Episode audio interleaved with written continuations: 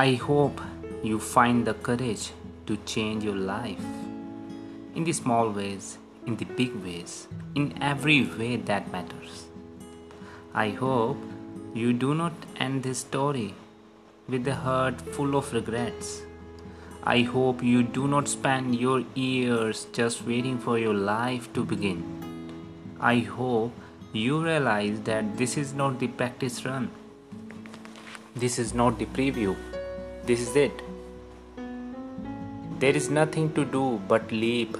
There is nothing to do but allow yourself to exist as boldly and honestly as you can.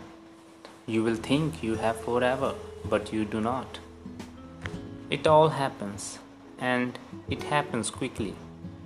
You are not waiting on another person, or the right timing, or for everything to fall into place. You are waiting to feel ready enough to exist within the questions, to not need every answer, and to know that this life doesn't come to us to be perfectly understood, but to be fully experienced in every direction we can possibly reach.